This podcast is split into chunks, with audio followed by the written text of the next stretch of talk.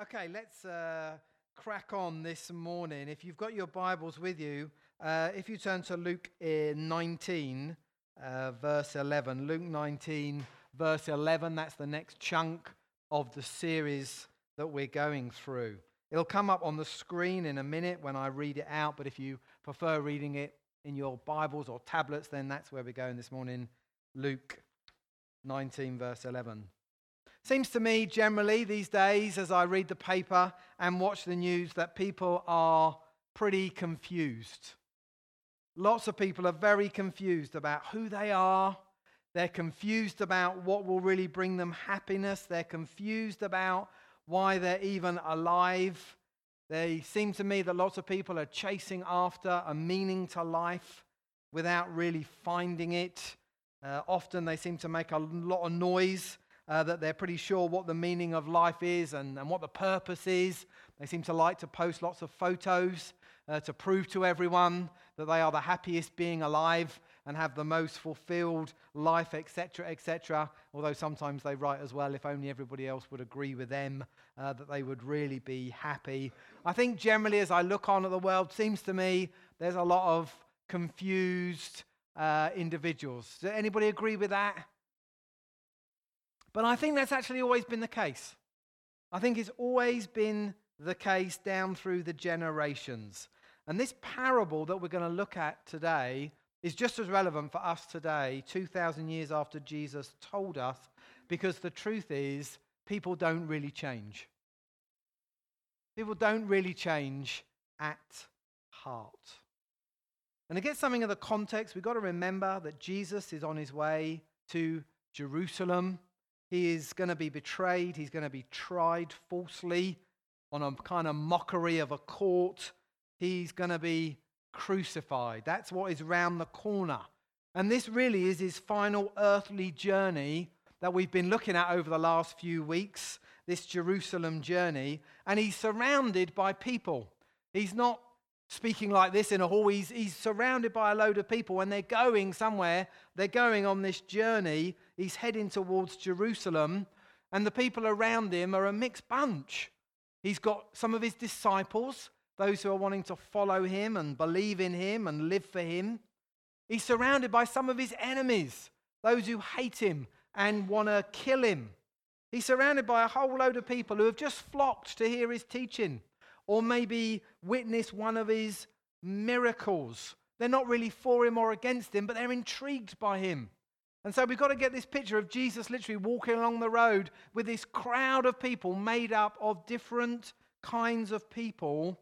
And as we've been looking at over the last few weeks, Jesus has been teaching them about the kingdom of God.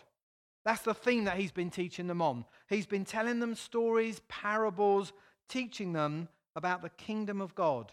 And sometimes he talks to everybody, and sometimes he's just talking to his disciples, and sometimes he's even confronting his enemies in a way that they probably know that he's confronting them, but they don't really know kind of what he's saying.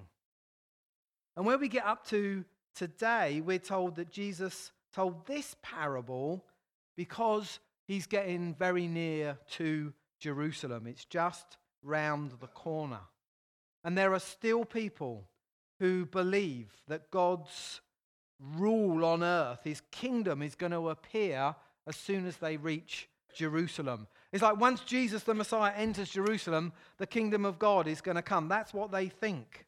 Basically, God's people are going to start to physically rule over the Romans and over the earth until the until the last days, if you like. This is the beginning. This is the kind of Game of Thrones, if you follow that series. This is it. This is the final thing. The kingdom of God is going to come as Jesus the Messiah steps foot in Jerusalem. That's what some people think.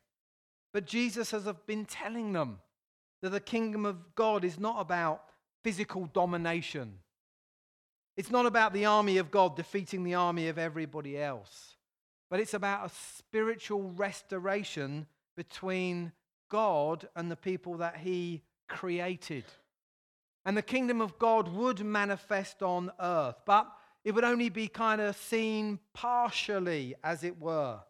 That it wouldn't be until Jesus comes back a second time that really the kingdom of God would fully come. And Jesus knows that's not going to be immediate. As I stand here this morning, we know it's 2,000 years and counting.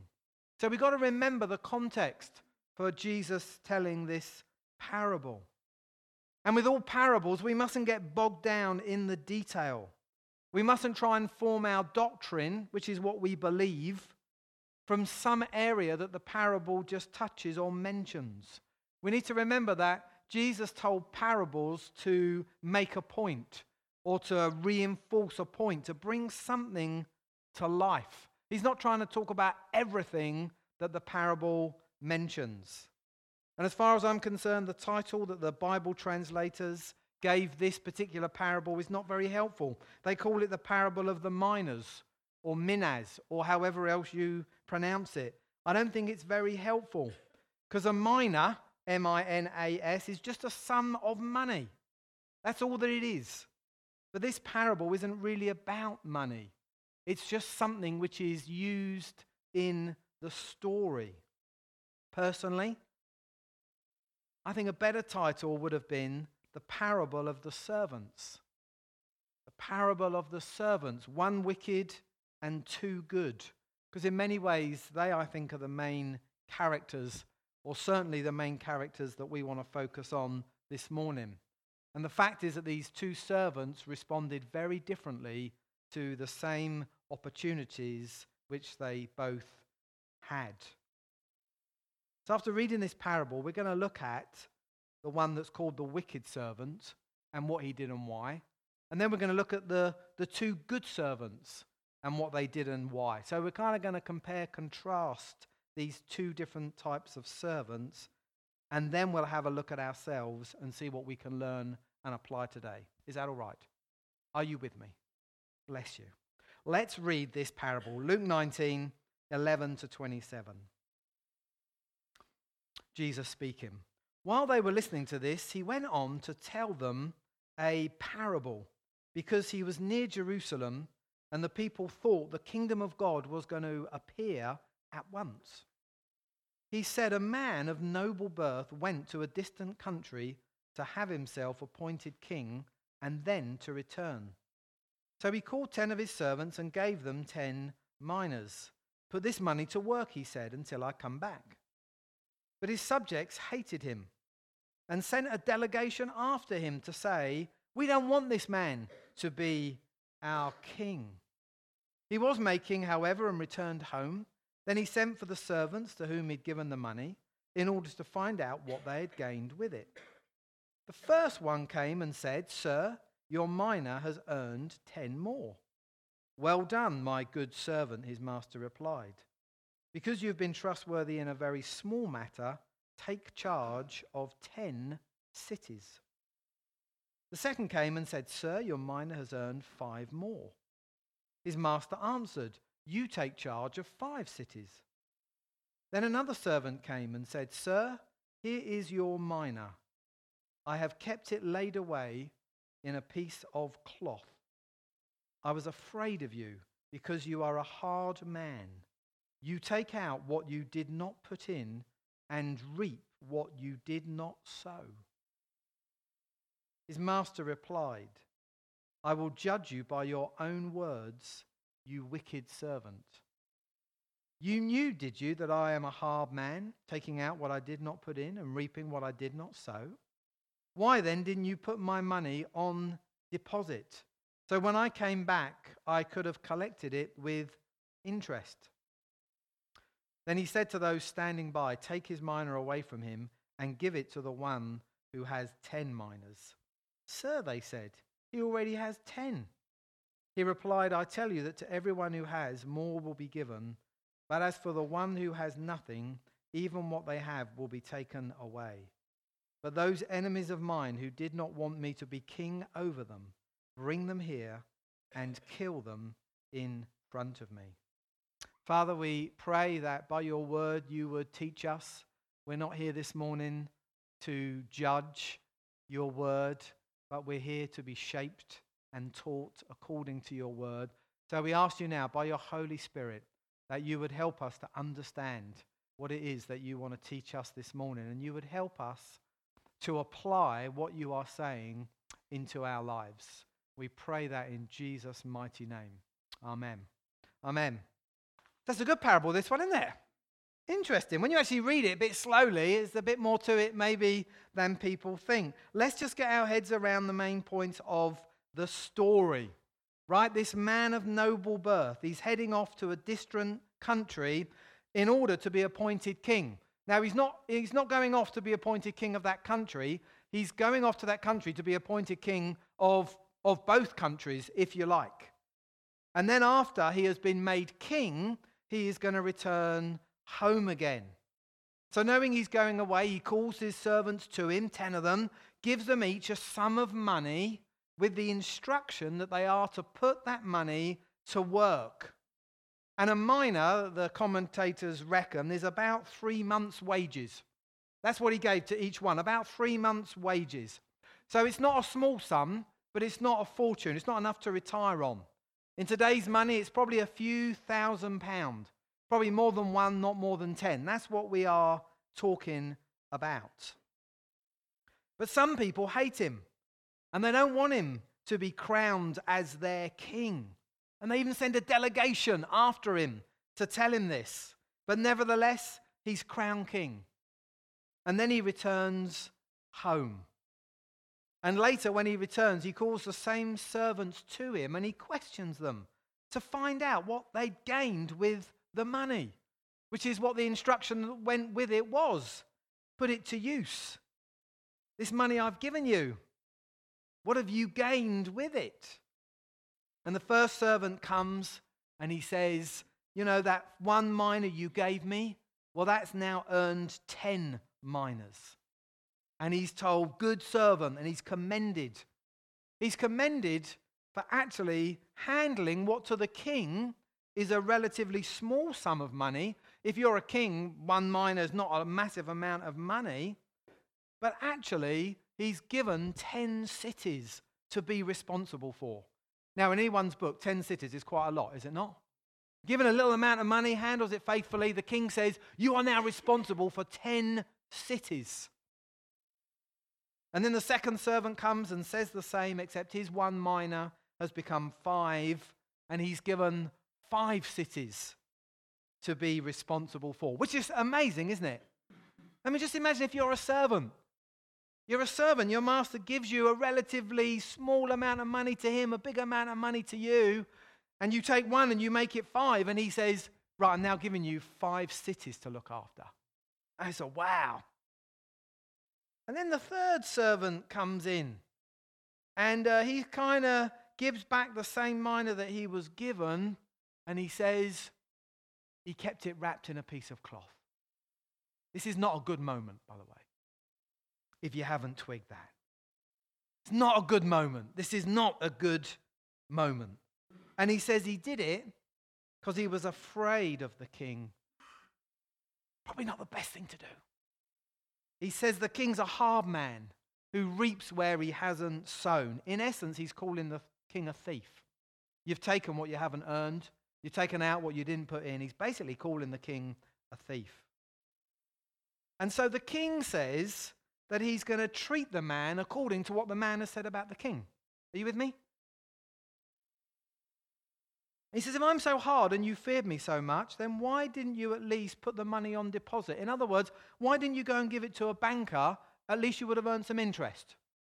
I mean, today, if you got money, you put it in the bank, you'll earn some interest. Not a lot, but you will earn some interest. But historically, if you had money, you gave it to a banker, you put it on deposit, you earned good interest, did you not? You know, put a thousand pounds in, end of the year, you got another hundred quid maybe. He says, if I'm such a hard man, why didn't you do that? And the king then orders that the one mina that the man has, the wicked servant has, is given to the good servant. And when the people say that's not fair, the king says, Well, those who don't serve me, even the little they have, will be taken away, and those who do serve me will be given more. And then the story ends with the king going back to the original people in the story who were his enemies and didn't want him to be king in the first place and sent the delegation after him. And he brings them in and he executes judgment on them and has them killed. So let's just get our heads around some of the characters, if you like, in this parable. The man of noble birth who comes to the distant country and is appointed king is Jesus. That's who he represents. He's of noble birth because he's the Son of God. He comes, in a sense, from earth, uh, from heaven to earth, which is a very distant and different country. In fact, on the cross, he's going somewhere where really no one else has ever been as well. And he's appointed king, Jesus, but he's not appointed king when his armies defeat all the other armies, but actually when he's crucified on the cross, raised back to life by his Father. That's when Jesus is anointed king. God's amazing plan of salvation. And Jesus knows that his own death on the cross, resurrection, ascension is literally just round the corner. It's going to happen when he reaches Jerusalem. And Jesus knows that it's going to be there's going to be a time and a long time before he comes back. But whilst he's away, this period after the cross, but before he comes back, which you and I live in today in 2020, right? He's giving his servants, he's going to give his servants some things. In the parable, it's represented by money, and he's going to tell them what he wants to do with them that actually he wants an increase, he wants an extension of his kingdom, he wants them to use what he's given them so that his kingdom may advance, he may have more.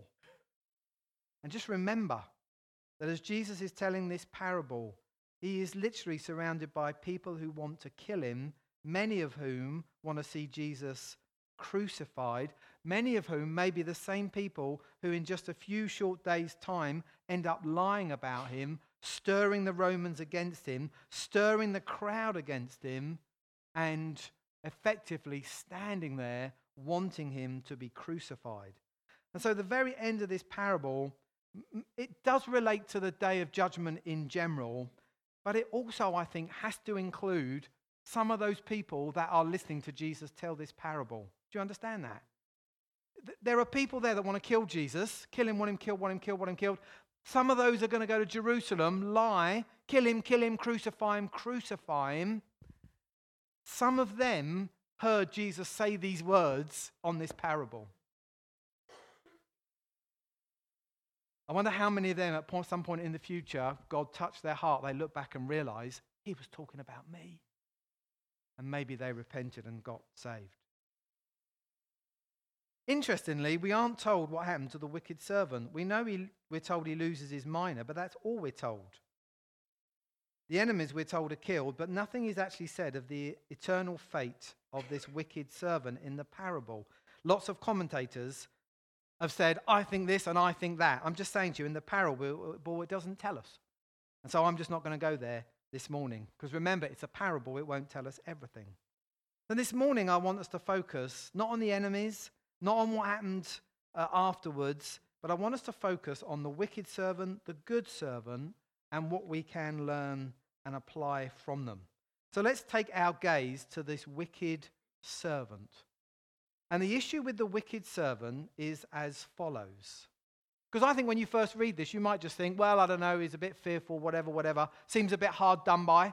Seems a shame. He didn't do much wrong. I mean, he just put it in his pocket, surely. But when you read it, I think actually there's a lot more going on than that. I would say the wicked servant, three things. He doesn't know the king, he doesn't know the king's purposes, he doesn't want to serve the king and his purposes, and he says that he acted out of fear or inacted out of fear. The truth is that he does nothing and loses everything. Let me just give that to you again. He doesn't know the king. He doesn't know the king's purposes. He doesn't want to serve the king and his purposes. And he says that he acted out of fear. The truth is that he did nothing and he lost everything. Seems to me at the root of this wicked servant's problem is the fact he doesn't really know the king. He has a perception of what he says the king is like, which is that basically he says he's hard, which means he's, he's picture of him is that he's unfair, he's stern, overbearing, and that he's basically a bully and a thief. Because he says, You put in what you didn't, You know, you take out what you didn't put in and you reap where you didn't sow. And when the king replies to these accusations, the king never says that he agrees with the wicked servant's character assessment. He doesn't say, Yes, you're right, I'm like that. He says, Okay, you say I'm like that. I am now going to treat you as if I was like that. That's in effect what the king says to him. Basically, he says, If that were true, if you really thought that I was hard and harsh and a bully and a thief, then wouldn't you have at least put my money in the bank and earned a bit of interest for me? Do you see that? No, okay. Did you get it? See, just follow it through. You're saying I'm hard and harsh, and you were afraid, and so you did nothing with the money. But if you thought that I was hard and harsh and afraid, wouldn't you at least have just put the money in the bank and earned a little interest? So that when you stand before me now, you're not standing there with nothing. You'd at least have the interest to give me. he turns it around, if you like, on the wicked servant. Think about it. The other two servants, as we'll see, doesn't have any issue with the character of the king. What the king is like doesn't paralyze them with fear. So I have to conclude that this wicked servant doesn't really know the king. He has a wrong perception of what the king is like. And secondly, he doesn't really understand the king's purposes. He doesn't seem to know what to do with the money that he's been given. The command is clear use this and put it to work and make me more. The king's looking for what he owns to work for him.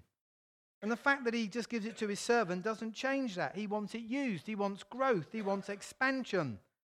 But the wicked servant doesn't get that and literally just puts it in a piece of cloth, puts it away. So there's something where he doesn't understand the purposes of the king. But I think there's also something about this servant more than just the fact he doesn't know the king, he doesn't know his purposes. This is not just a case of ignorance. He doesn't seem to want to know. Maybe he's too lazy, can't be bothered to find out. He, I would say, doesn't seem to really want to serve the king or his purposes. This is not a case of just genuine ignorance. Think about it. He could have asked the other servants. He could have copied what they did. He could have asked them, "What do you think the king would want me to do with this money? What are you doing? What are you doing with his money?" I don't know, but what are you doing? Oh, you're going to invest it. What are you going to do with this? Oh, you're going to invest it. Oh. He could have actually worked it out. He could have copied them. Even though he's wrong in his assessment, he's clever enough to have an assessment of the king, and therefore he's clever enough to put the money in the bank and earn some interest. That's really what the king says to him. You're clever enough to have an assessment of what kind of man you think I am. Your assessment is wrong, you get to the wrong point. But actually, if you're clever enough to work out what kind of man you think I am, if that were the case, you would have put that money in the bank and earned me so interest, some interest on it so you don't stand here before me now empty handed. So when the man says he acted out of fear, I think by the way that the king treats him, what the king is actually showing him is that there is something more going on here than just ignorance. The man said he was afraid, but I think the king is saying to him, there's more than just being afraid here. You're either too lazy or you just don't care enough to find out what I wanted done and then do it. Do you understand that? If you don't get that point, you miss the whole point of this parable. Because you can think, poor man. He was afraid and put the money away. What did he do wrong? I think it's trying to be teased out here. Which is why I think the summary of the wicked servant is actually he's someone. He didn't know his king, he didn't know his master, but he could have. He didn't know his king's purposes, but he could have. And he didn't really want to serve the king, either out of laziness or selfishness, but he could have. And the king calls him out on it. The king gets underneath what the man says. The man saying, I was afraid of you, is not going to cut it. Because he's just proved if you were really afraid of me, you wouldn't have acted as you did. You're not really afraid of me. You don't really want to serve me. You don't really know me. You don't really want to serve my purposes. And so you put what I gave you in your pocket and did nothing with it. It's quite clever, isn't it? It's really quite clever. But when you follow the logic through, it works.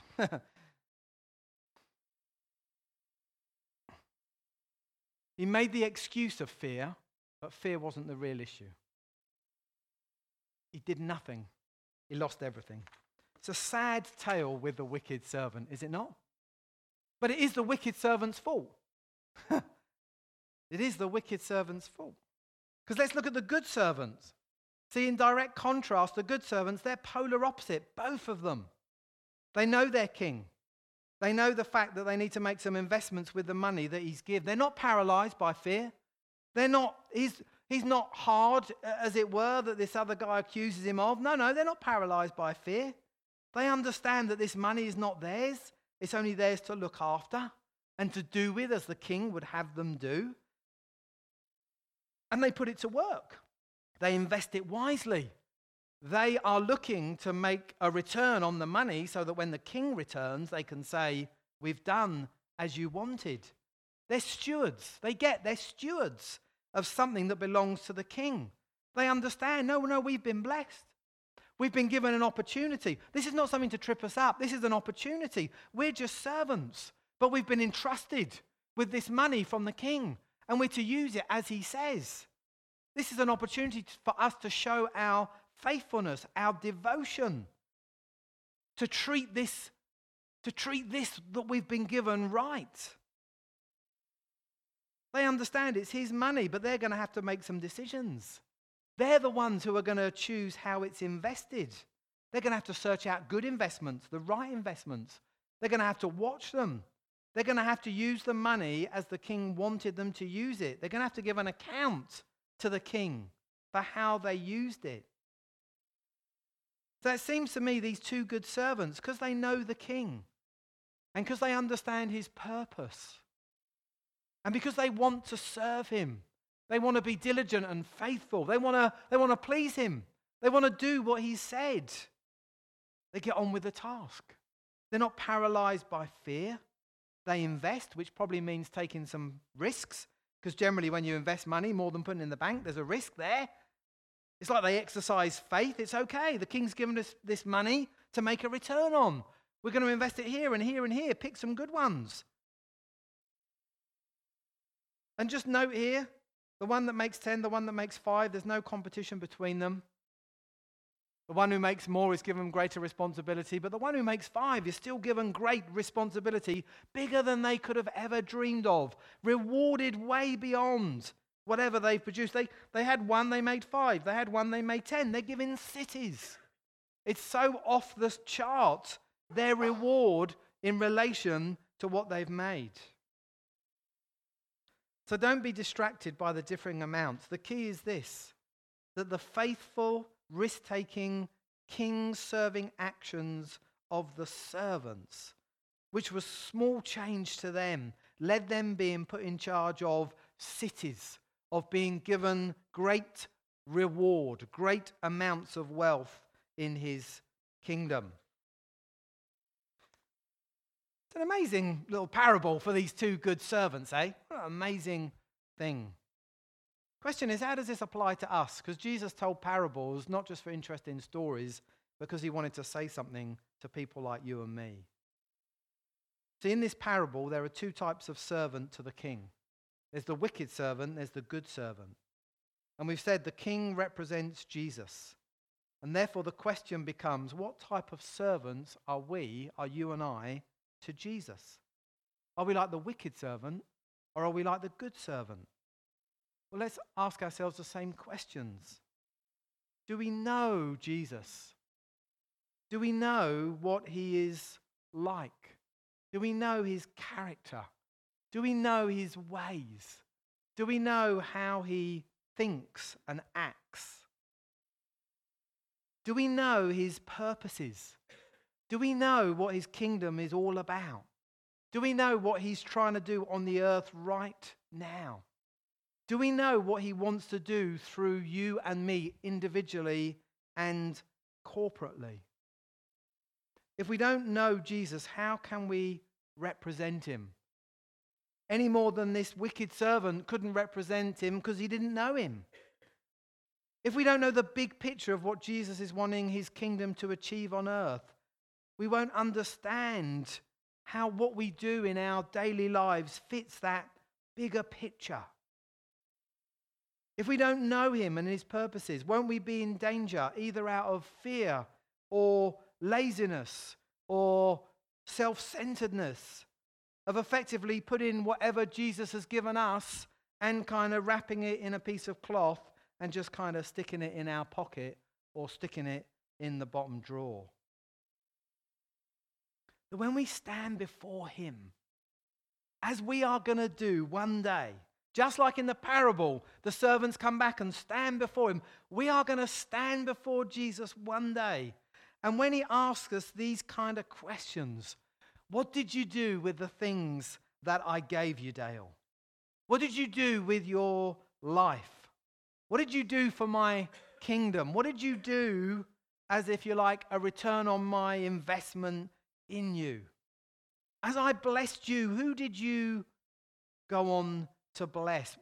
When we stand before Jesus and he asks us those kind of questions, which he is absolutely uniquely entitled to ask us because he is our Savior and Lord if you're a Christian here. He is our Master and King if we want to put ourselves in the shoes of the servants in the parable. I don't know about you, but I do not want to be digging around my pocket for a hanky which contains nothing more than what he gave me in the first place.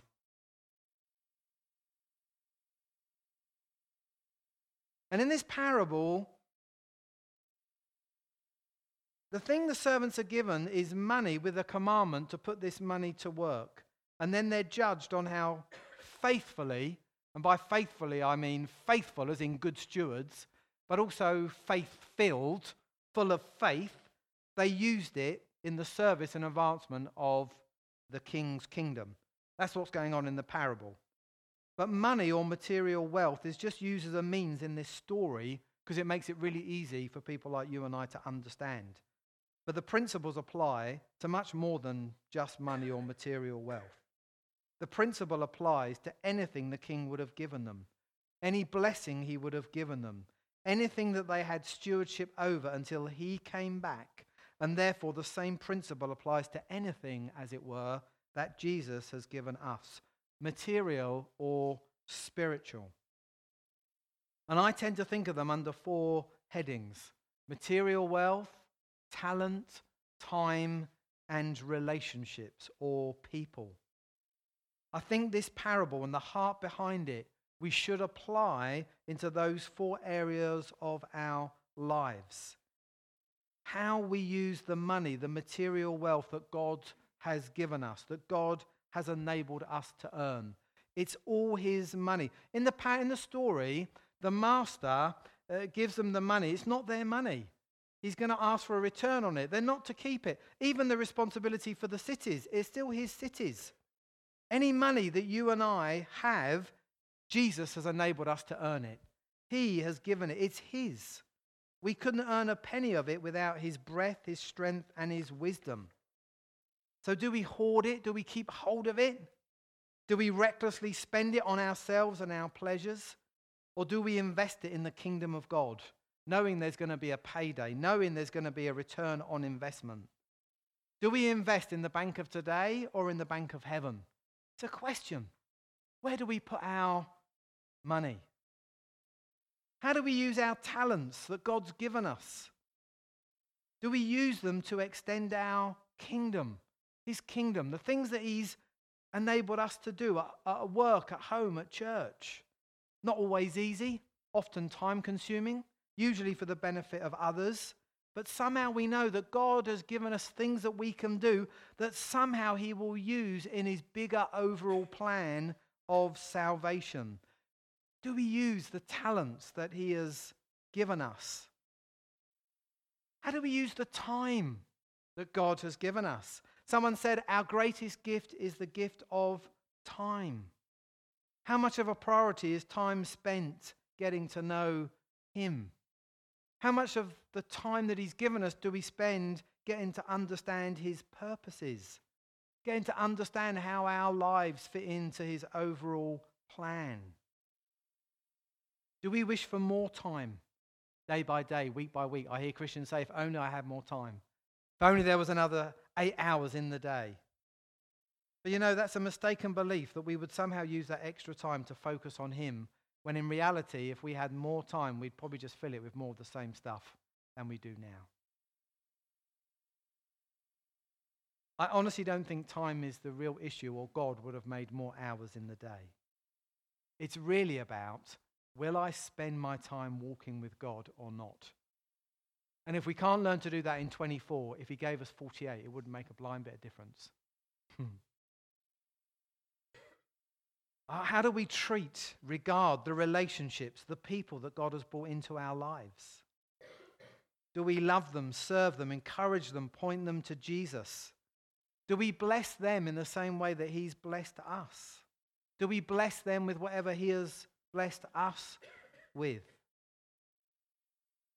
See, I think that every time we use one of those, our money, our talent, our time, our relationships with people, every time we use one of those four for the sake of the advancement of the kingdom of God, for the glory of Jesus Christ, then I think heaven says, Good servant good servant. Every time we spend time getting to know him, I think heaven shouts, Good servant. Every time we encourage one of our brothers and sisters with a prayer or a word or a card or a listening ear, I think heaven says, Good servant. Every time we demonstrate or show the gospel to someone who doesn't know Jesus, like Dan was saying when he offered to pray for those people. Every time we do that, I think heaven says, Good servant. I think every time you and I resist temptation, because sometimes in the parable, like money, it's easy to count. Well, he had one, he had ten. I can see fruit. I must be good. Let me tell you, I think every time we resist temptation and don't do what the king doesn't want us not to do, are you with me? Hard to count that, isn't it? But every time we obey the king, and that means doing what he wants, but also not doing what he doesn't want, every time we do that, I think heaven says, Good servant. I'm going to say it louder and louder. I like it. Every time we pray individually or corporately for his kingdom to come and his will to be done, I think heaven shouts, Good servant. Every time we give generously, every time we give generously ourselves, every time we as a church give generously outside of ourselves, I think heaven says, Good servant. Every child that we try and reach, every teenager we try and disciple, like the whole crowd that are away at Carroty Wood this weekend, every time we as a church give ourselves to that, I think heaven says, Good servant.